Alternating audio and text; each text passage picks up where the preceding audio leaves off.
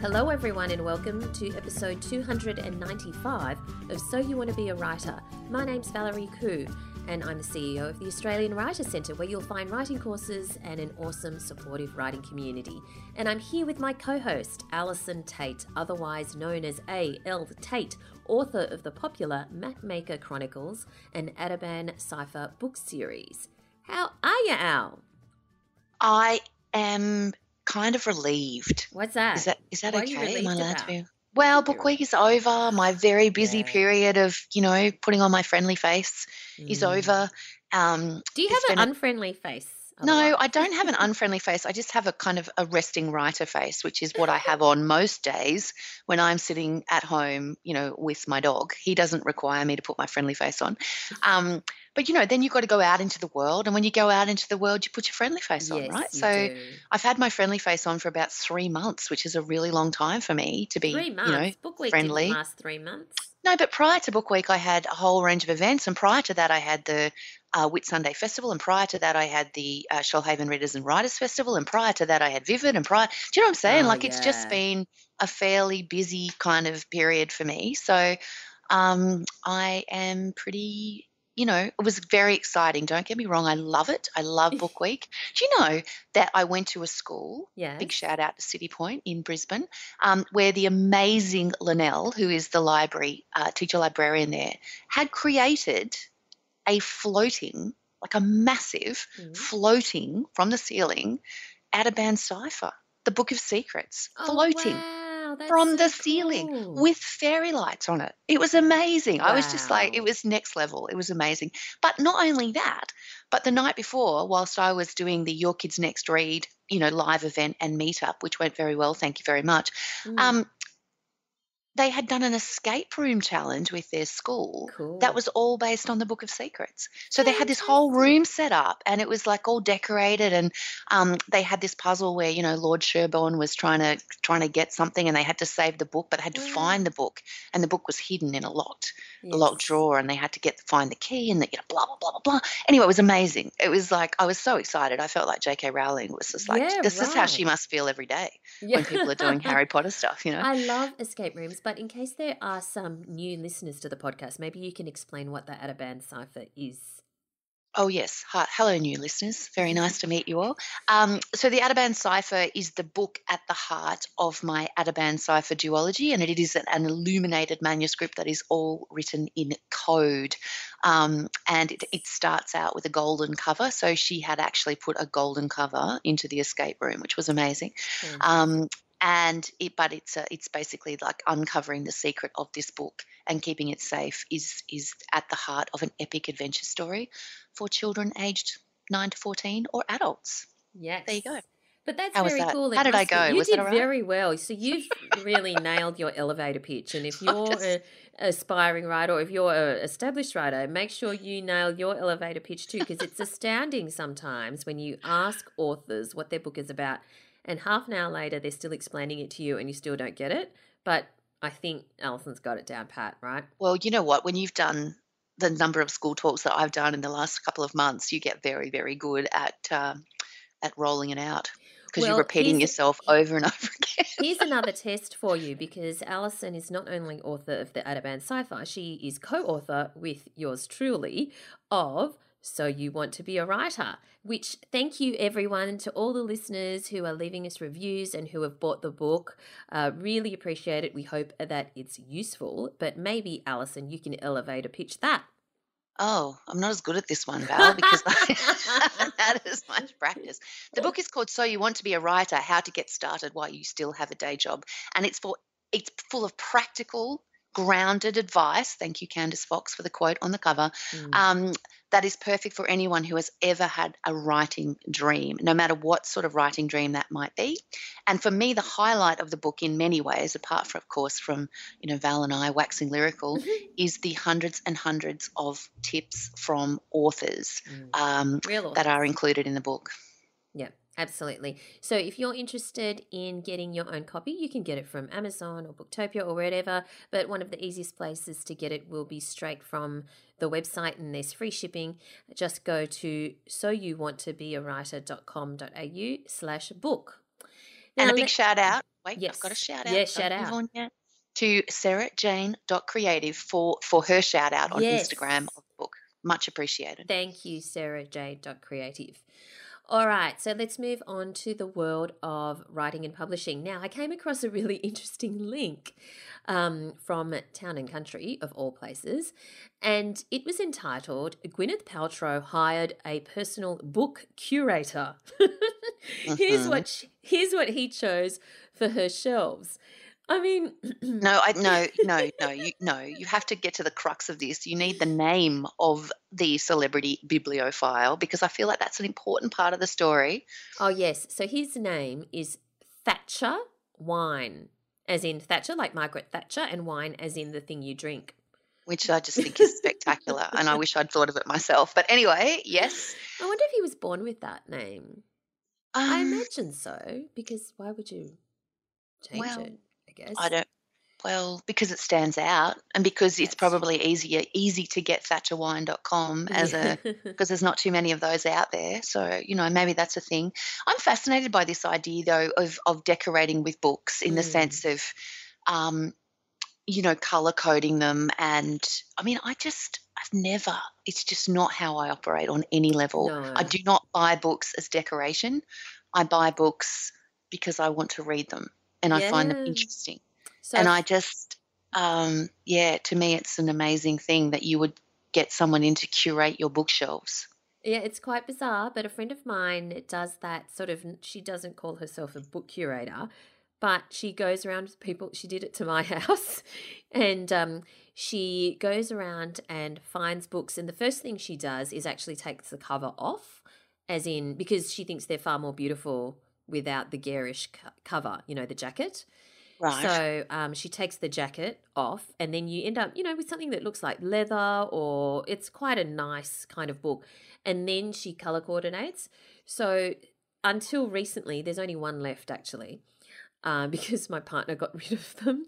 But until recently, there were piles of books all over my house that were just totally colour coordinated because she got her hands on them and created these little nooks and these little stories, and she would place them with other accoutrements and what are they called? Tchotchkes? Is that the word? No idea. And your word of the week, Warren, not me. That's not the word of the week. And she would put, you know, little ornaments and stuff next to them and create a little story. And she purposely goes to op shops and Lifeline and Vinnie's just to source beautiful books for this purpose, which is quite bizarre. There's only one pile left there were many after her visit. But yes, it is an unusual concept, isn't it?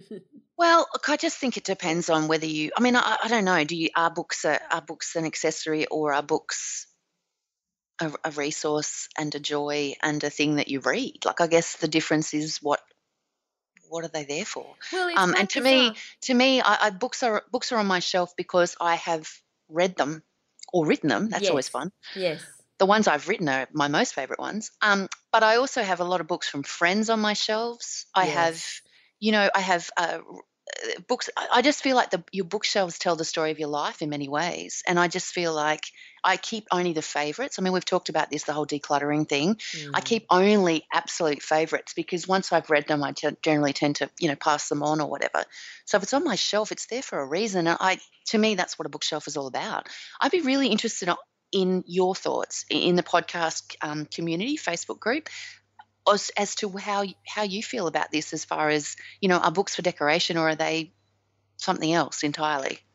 Yes, do let us know. And if you're not already in the Facebook group, just go onto Facebook and search for So You Want to Be a Writer podcast community and request to join. It's free to join. We'd love to have you in there.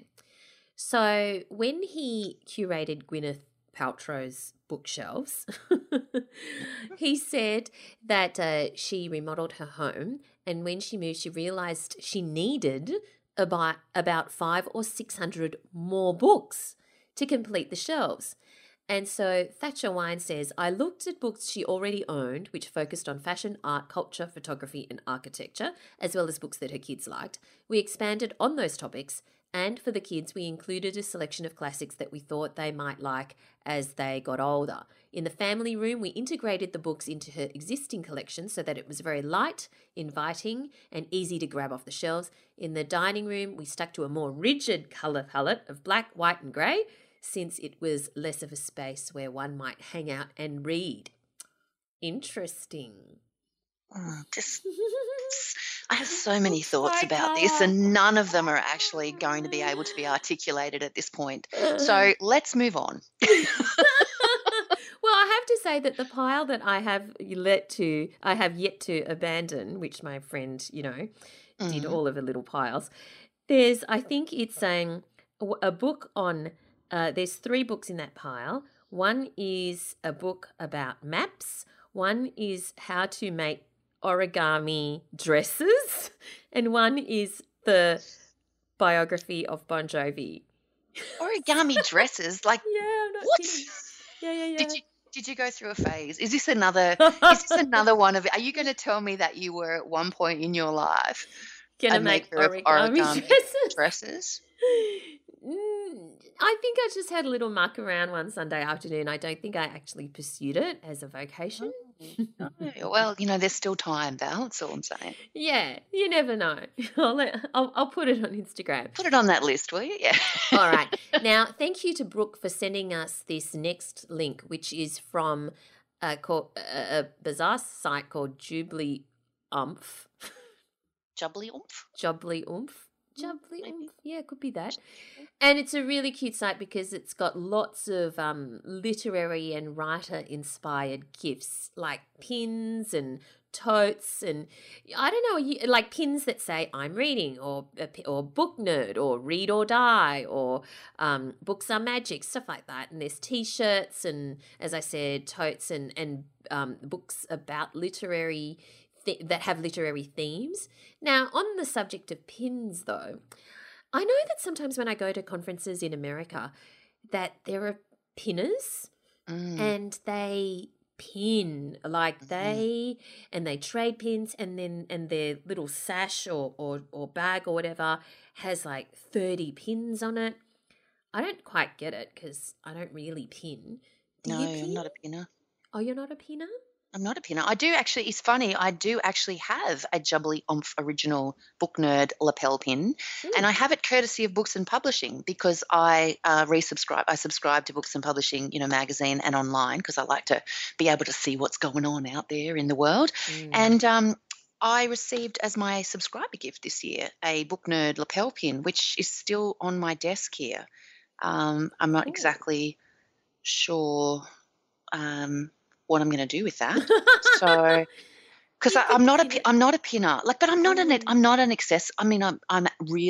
not an accessorizer. I wear my wedding ring, and I have one necklace that my boys gave me that I just wear all the time, and I sort of change that. They give me a new one every year or two because they get sick of seeing me in the same thing. So when I get the new one, I put that on and I just wear that for a year. So I'm not a jewelry girl, and I'm not an accessory. The authorial scarf that I wear for, events and things like that, that's about as accessorisy as I get. Yes. I'm really terrible. I'm not a person. Well, it makes me it makes me hard to buy gifts for, apparently, according to everyone I've ever met. Yeah. And I've got a couple of beautiful rings and things that people have given me that I just don't wear.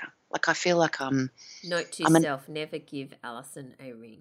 No, well, I'm an under celebrator, an under accessorizer, an underwriter. I really feel like I'm going to need to get out more here and start becoming an over. Does that make me an underachiever as well?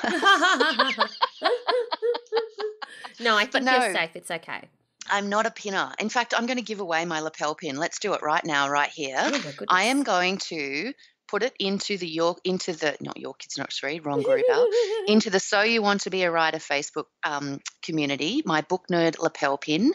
When you see the image in the group, if you put a little message under it telling me why you must have this pin, then I will choose a winner and send it out to you because love it. I feel like someone should love this. Like it's a very cute little thing, and I want you to have it. So I'm going to put a little image up and it'll go up in the group when this podcast is live, and it will It will be there for the taking if anybody wants. And I will even, like, sign the thing for you if you want an actual AL Tait signed lapel pin. Anywho. And the only pins I have I'm not going to give away because one has my cat Rex on it and the other has my cat Rocky on it. Oh, what? They're my only pins. I can't believe you. Well, you need to put a photo of those in just so I can see them because I have never seen those. Okay. But you can't win Val's. You can only win mine, okay? Yeah. Okay. And I also want to give a shout out to one of my favourite websites for literary gifts, which is called bookgeek.com.au. Now, BookGeek is the source of several gifts that I have given to BookBoy because, you know, he's that kind of guy. So he has a library stamp T-shirt, which he still – like I bought it for him a couple of years ago and it was too big for him and he continues to wear it to death now. It's sort of getting to the point where he needs a new one. But I also bought him some library stamp unisex boxes, so he wears those around in summer. And he's got he's got like an octopus shirt and he's got, what else has he got? He's got, like notebooks and there's a cool, I've got was given by you, in fact, a library stamp. So obviously the library stamp thing is a thing at our house. Beautiful blue scarf that I wear in winter. It's bookgeek.com.au. Have a look there. So if you're looking for gifts for the bookish person in your life, then it's a great spot to have a look at. Yeah, that's a cool site. But the other site that should become your favourite is actually at valeriekoo.com because I have just released. Wait, segue, promo, let's go. Right. I have just released my new creative journals. So they are notebooks for you to get your creative mojo going and so that you can journal every day, do your morning pages. They come in a two-pack and there's the flying apostrophes artwork that features on the cover of one, and there's also the vintage chronostery that features on the cover of the other, and they are at a very special price if you order before the 31st of August because they're available for pre-order.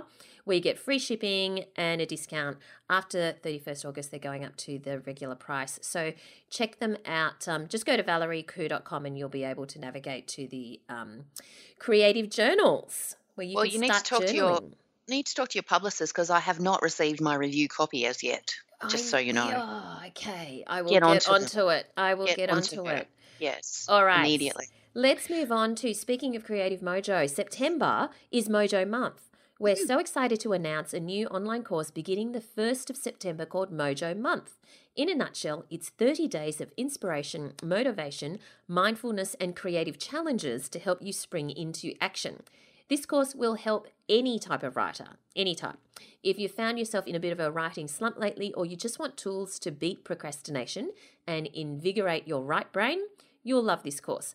Packed with live writing challenges, secret missions, goal-setting strategies, and a curated soundtrack to pep you up.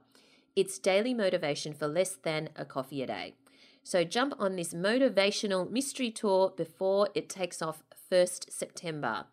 So go, you don't want to get mojo FOMO. So to join, go to writercentre.com.au/mojo. That's writercentre.com.au/mojo. Now, it's giveaway time. We have 3 copies of Little Puggle's Song, which is a gorgeous picture book by an AWC alumna, Vicki Conley, illustrated by Helen Magason. A lonely echidna searches for his voice. Every time Puggle tries to make sound, nothing comes out. Can Puggle find his voice and join the bush choir? So Vicky did the course writing picture books at the Australian Writers' Centre, and now she's got this wonderful picture book published. So go to writercentre.com.au/win in order to enter. Just follow the instructions there. Entries close on the 2nd of September. That's writercentre.com.au/win. All right.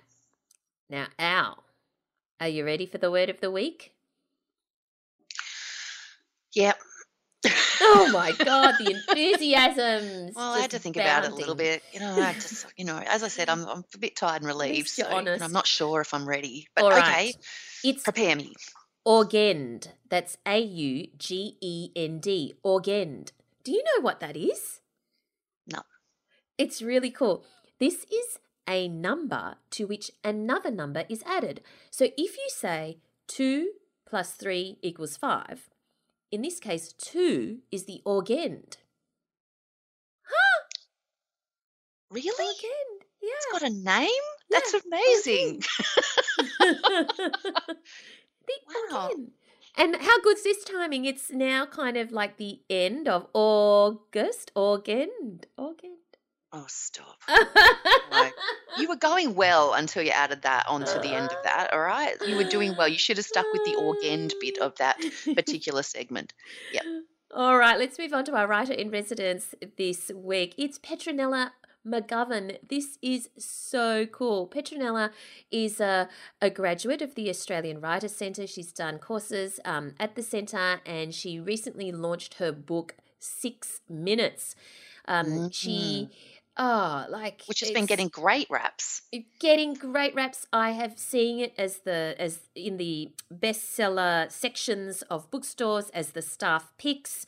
It's going great guns, and none other than Liane Moriarty launched her book recently in the Northern Beaches here, and just so thrilled for Petronella. So let's have a listen to her story. Petronella, thank you so much for joining us today. It's great to be here, Val. Oh, look, congratulations on your novel, 6 Minutes. It is everywhere. I am seeing it everywhere, literally, in every bookshop that I go to, in, you know, just everywhere. Because, you know, not all books get distributed everywhere, but clearly they think that this one is a winner because it is ubiquitous. So congratulations on that in the first instance. Oh, gosh, I don't even know where to start. So let's start with 6 Minutes. For readers who haven't grabbed their own copy yet, tell us what it's about. Well, it's a psychological thriller, and it's set in a village on the edge of Canberra. And I guess it's based on a premise that most parents would have gone through at some point, which is just leaving their child with a friend for a few minutes. So one Thursday morning, Lexi takes her 3-year-old daughter to playgroup, as she does every Thursday. And but when she's there, she decides to pop up to the shop to get some biscuits for morning tea. So she leaves her daughter with the other playgroup mums. But when she comes back from the shop with the Tim Tam, 6 minutes later, her daughter is gone. And none of the playgroup mums have seen her leave. None of the kids have seen her leave. And so 6 minutes follows the search for the daughter and what happened in those 6 minutes. Now, I am so intrigued. I have so many questions. But first, let's start with, how did this idea form? You know, were you... Yeah, how did it come into your brain that this premise would be a great start of a book? Well, there were sort of two different sparks for the book. I was living in Canberra and took my son, when he was about 3, to Questacon, to the National Science Museum. And there are so many exciting, terrifying exhibits there in the Science Museum, and he was with me 1 minute and then just gone, and I didn't see him leave, so he just disappeared. And we were frantically searching for him. And it was that sort of terrifying moment of having a lost child and really not knowing, did he go out the front? Did he go upstairs? You know, is he inside? Is he outside? Is he with somebody? Anyway, thankfully we found him, or the security guards found him, and he'd just gone back to look at the rockets on the top floor. So he was fine. But I really had that feeling of panic and fear and worrying about all the worst possibilities. And at the same time, I was with this wonderful mothers group, which became a play group, and we'd meet each Wednesday. And I started to think about, how would everyone react if that situation happened in a safe environment where everyone was friends? What would happen with the friendship group and the dynamics among those women? It's brilliant because it sets up so many questions, and it sets up so many avenues and conflicts and interactions with people. So at that point when your son went missing and this incident occurred and you were in a mother's group, at that point though, did you think, oh, I'm going to write this in a novel one day? Or was it just something that happened a while back and you know, you thought about it years later? Well, I was actually working on a different manuscript at the time, which was about a group of friends in their 20s. So I kept rewriting that, and I'd had this thought, and I'd written a few, you know, some outlines. It was very short, just a few brief notes. And then finally I decided to stop the other manuscript and start writing this one, but it was a while later. It probably was 5 years later, long time later. I'm curious to know, did you, because you were with a mother's group at the time, and you thought of this, and this thing happened, and you know, to your son, and you thought, oh, you wondered how would they react. Did you actually raise that question with them to see what they would say? No, I didn't. I didn't at all. And so the characters are obviously all fictional, but then I was worried. I thought I better send it to them before it goes into print, just to make sure that no one thinks it's them. Yeah. And they don't think it's them. And they're all very positive, so I think that's a relief. Yes.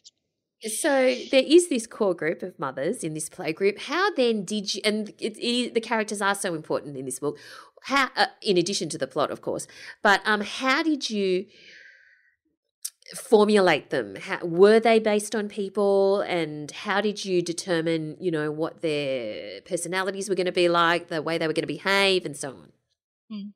I think I took just characteristics of, you know, people in everyday life, not necessarily people from my mother's group, but characteristics of mothers, types that you know. So the relaxed hippie mum, the stressed out mum, the neurotic mum, the can't put their phone down, can't get off social media mum. And I sort of was looking at those, but then, you know, I didn't want them to be stereotypes. So I really went in and looked at their motivation, and everybody has a secret and everyone has reasons for behaving the way they do. So I really did quite a lot of character background on each one so that they weren't, you know, just a stereotype of someone. Mm. And so when you were I want to talk more about writing the book, but just to give people an idea, do you have a day job?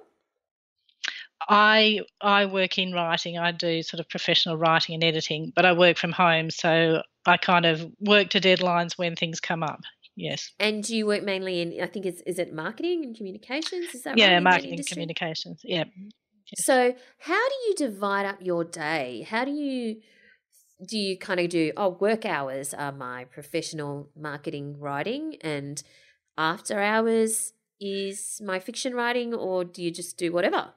I found it very hard. This novel's taken a long time to, well, not to write itself, but actually to then keep rewriting and re-editing, because I kept having to put it behind, you know, any deadlines that I had from work. So I would try, like I tried all different things. I'd say I'll do my writing on Fridays, but that never worked. And then I'll do it in the evenings, but that didn't work with the kids. And then, so I've found what does work is getting up early before everybody else and writing for at least an hour in the morning before everybody else. And I'm not a morning person, so this is quite hard for me, but that's what's worked for me. Right. So you would only write for an hour in the morning? Did you write other times? No, then I'd write later on. But if I got that hour, depending on the other deadlines for work, but if I got that hour in the morning, then I kept the story going in my head, so it was always there. So then I could come back to it more easily. Whereas if I just tried to do it on a Friday, then I wouldn't be thinking about it every day. And if I just tried to do it on Sunday afternoon, it left my head. Whereas if I did something each morning, the story was always in my head. Yeah, yeah. So can you give us just a rough timeline of when the idea formed, and then when you first started thinking, I'm going to write this into a novel, and started drafting it? And just give us a bit of an idea of kind of like the key milestones, like it took you this long to create your first draft, and then, you know, and then the key steps after that. Yes, well, it helps to look at my son, who was 3 back then and is now a very tall 16-year-old. Gosh. So I think it probably took about 3 years before I started writing the story, and then I just wrote a bit and then put it aside. And then I moved to Sydney from Canberra, and I did join the Australian Writers' Centre novel writing course. And so I'd probably written maybe 15 chapters before then, but I did do then my first draft during that course, and I fully finished the first draft. So that was a 6-month course, so I finished the draft in those 6 months, having already started it and thinking, you know, having thought about it before. And then it's taken probably another 4 years editing and rewriting and trying to get published. Mm. And you did the 6-month program, Write Your Novel, and I have to say that your group is a bit of a wonder group.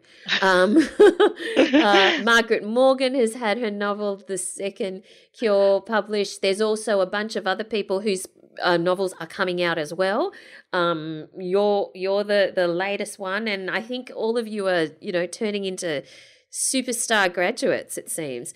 But tell me about, okay, so you wrote the first draft after, during the Write Your Novel program.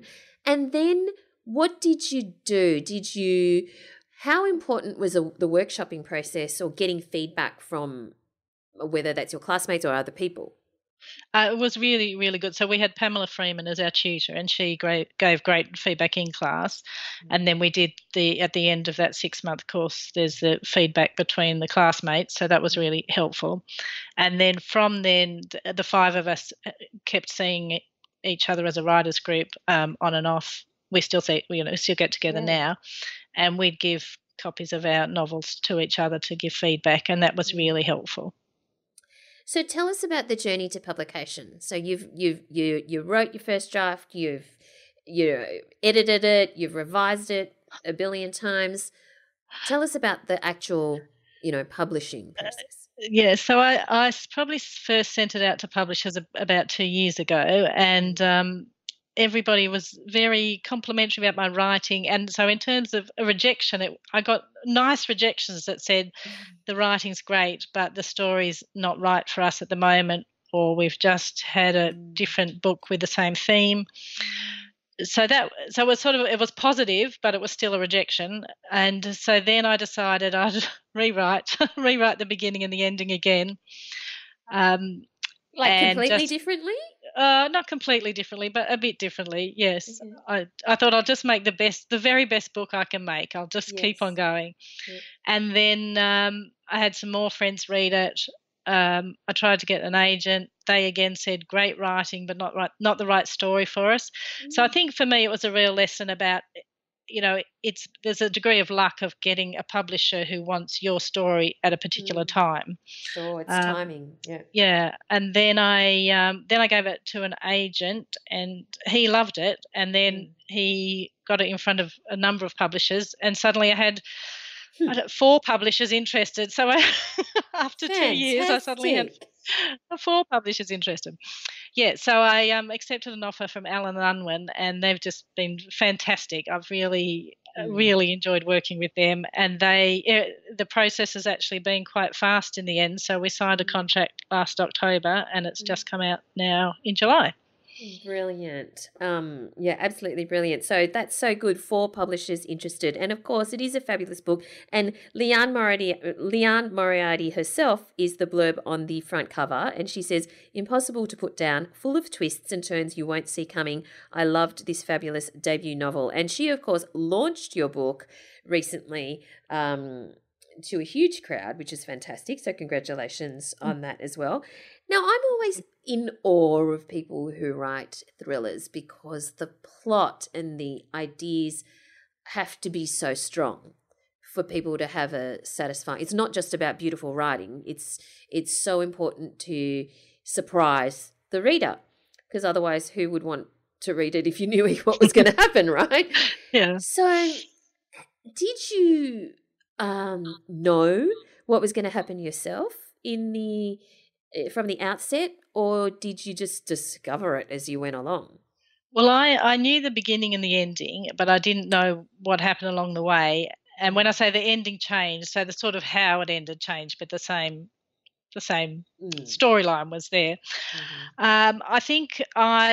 I think it's true that you write a first draft to work it out for yourself, and then subsequent drafts are really to put in the the red herrings and the secrets and the plot thriller parts and work out the pace and the suspense. So I think once you know what's happened, once you've done that first draft, then you can really work on the pace and the suspense. I also think that So the book's written from five different character perspectives, and I think that helps the suspense because not every character knows what's going on, and obviously the detective has different information to the parents, so that brings a different level to it as well. So when you were writing it, though, so you knew the beginning and the end, but when you were writing it, did you plot it out and then write it, or did you kind of just write the middle bit without knowing what was going to happen, even though you knew the end? You know, there's still many steps before the end. There are, yes. I think I knew. So as I wrote, I sort of would write, I guess, in thirds. So I thought, oh, this will happen. As I started writing, then it led to me, this will happen in this third, and then I thought about what might happen in the next third and then the last third. Okay. And did you have to, was it hard to get into the mindset of the different points of view, not so much in terms of the character, because if you really know your character, you can do that, but in terms of remembering what they were supposed to know and, you know, how they fit into the story, if you know what I mean? Not really. I don't know why not, but not really, no, because I really enjoyed books from different character perspectives. So I just really enjoyed swapping heads. I love jumping in and I love that idea that, you know, everyone has a different understanding of the situation because people know different things. Yeah. How what was the most enjoyable thing about writing this? Oh, that's a hard question. If I say hopefully there was enjoyable things about writing it. All of it was enjoyable. I really liked I'm really interested in the police side, so I did interview a number of detectives and I found, you know, the real-life stories really interesting. I think a lot of listeners would be interested to know how you got in touch with the detectives. I actually through friends of friends and people's cousins who kindly said I really need someone to talk to, and they asked friends, which was very nice. Oh, okay. And what was the most challenging thing about writing this book? I think the ending. So I probably wrote the ending the climax 6 times, and then even when it went into a structural edit stage, they said, "Oh, now there's too much in the climax. You have to take some of it out." I'd gone from not having enough in the climax to having too much in the climax. So I think that was probably the trickiest part. At what point did you know you wanted to do fiction writing? You know, from a young child or much later? As a young child, I've always liked to write, yeah. So you always wanted to write a novel from then? Yes, yeah, always a novel. Okay, so what finally got you started to write one? Well, I think I've written sort of ghostwritten two non-fiction memoirs, which I think help a lot with understanding structure. Yeah. And I've always been trying to write this in the background of my life, but it's hard with the kids and work and everything else going on. Sure. And I think I just thought, I'm getting older, hurry up. Oh, did you give yourself like a deadline or something? Well, I think my deadline was, you know, 15 years ago, so I might have failed that deadline. So what happened to the manuscript about the women in their 20s that you spoke of? It's still in my drawer. I did look at it recently, and I think it's not a psychological thriller. It's a much slower paced story, so I think it would need a lot of work in this climate to have that kind of oomph with it. Right. So in that case, what are you working on something else now? Because obviously this book is out. Yeah. Yes, I've just finished my first draft of the next book, which is another psychological thriller. Right, and so that's exciting. So tell us, how did you come up with the idea for that? You might not want to share yet what the idea is, but, yeah, it's kind of like another way of saying where do you get your ideas from? Did something happen to you again? No, I was actually I don't think it happened to me. No, I was. But it's funny. I was cleaning up my study the other day, and I came across a newspaper article that I pulled out, and that must have been 6 years ago. And it was the sort of the spark for this story. And I'd even forgotten that I'd had it that long ago. I knew I was thinking about it 3 years ago, but I didn't know I was thinking about it 6 years ago. Yeah, right. So it was a story in the paper. that I'd read. Wow, that you had just hung on to all these years. Mm, yes. Okay, and that's the jumping off point for your next book. Yes. So obviously you've already done the first draft for that, and you've followed that routine of writing in the morning so that you keep it in your head, presumably.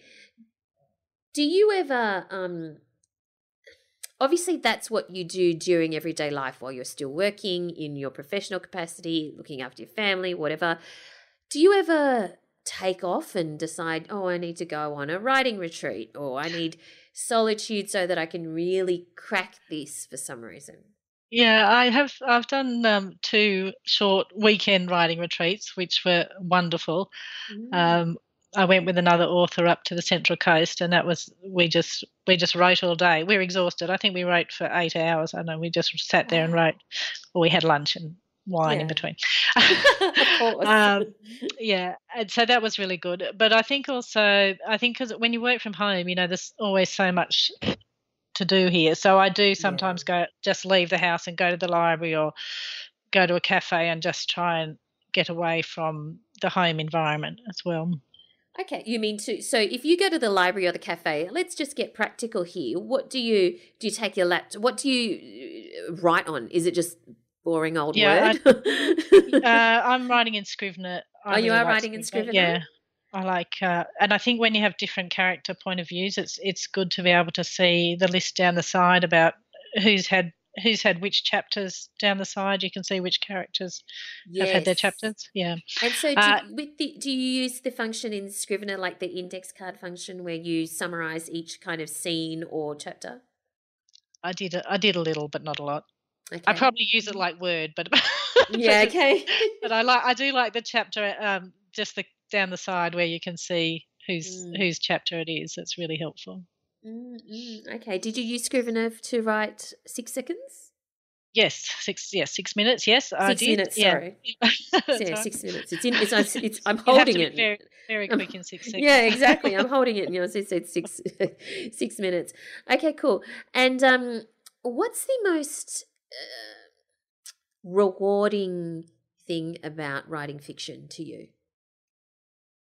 I think it's now when other people are reading the story and they're just so excited about it. And for me, the reason I write psychological thriller is because I love a psychological thriller. Yes. And all these people have said, I can't put it down. And one woman said, I had to send my Kindle to work with my husband because otherwise I was just going to read all day and I had to do work. Oh, and so just that, you know, that people are getting hooked into it. It's just wonderful. Oh, yeah, brilliant. And finally, what's your top 3 tips for aspiring writers who hope to be in a position where you are one day, as in a published novelist? Yes. Well, I guess these are tips that are my tips for myself, really. Okay. And so firstly, I think, is to prioritise your writing. I found it really hard. As I say, it's taken longer than I'd hoped to get to this point. With work and kids, it's hard to prioritise your writing. So I'd say give yourself permission to write and give yourself time to write away from work and kids and other family responsibilities, other responsibilities. I think it's really helpful to get external deadlines. Even though I'm a freelance writer and I have deadlines, with my novel I would make a deadline and it would just whiz by because no one else was waiting for that deadline.